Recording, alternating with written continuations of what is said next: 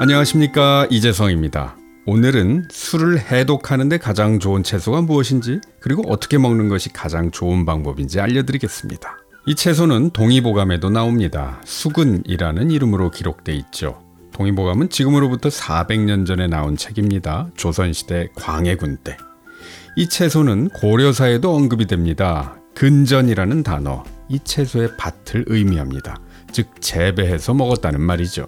그러니 우리 땅에서는 고려시대 이전부터 재배해 가면서 먹어왔던 것 같고 하여간 수천 년 전부터 사랑받아온 먹거리입니다. 자, 이 채소의 이름은 바로 미나리입니다.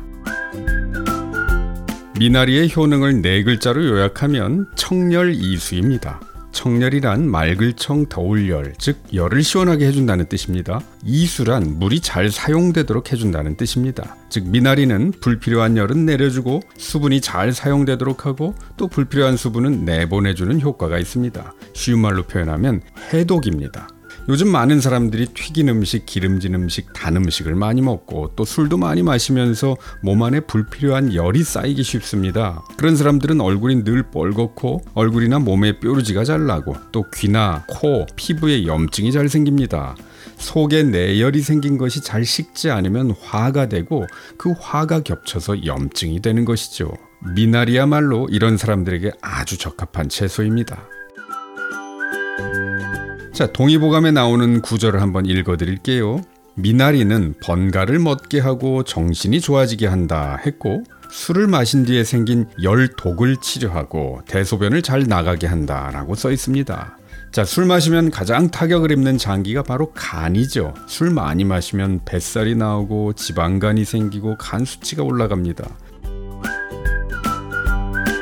자, 근데 미나리가 간에 좋다는 연구 결과가 꽤 있습니다. 그 중에 영남대 약대 남두현 교수팀이 2008년 약학회지에 발표한 연구 내용을 보면요. 쥐한테다가 미나리 추출물을 일주일 동안 먹인 뒤에 간 독성을 유발하는 약을 줘서 간을 나쁘게 만들어 봤어요. 이때 쓰인 약은 아세트아미노펜, 그 유명한 진통제 타이레놀의 주성분이죠. 이 간독성을 일으키는 대표적인 약입니다.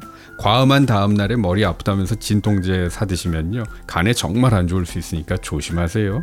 음, 자, 하여간 간독성 약제를 투입하기 전에 미리 미나리 추출물을 먹였던 쥐들은요. 미나리를 안 먹였던 쥐들에 비해서 간 독성이 한결 덜 나타났어요. 미나리가 간 보호 효과가 있다는 말이죠.